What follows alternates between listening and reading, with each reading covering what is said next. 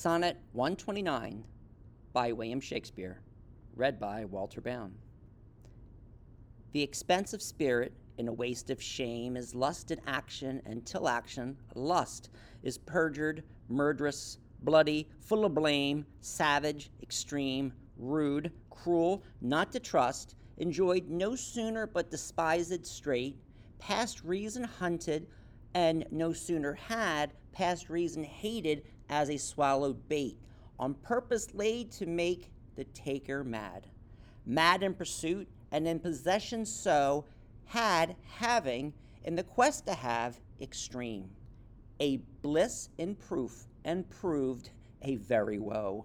Before, a joy proposed, behind, a dream. All this the world well knows, yet none knows well to shun the heaven that leads men to this hell.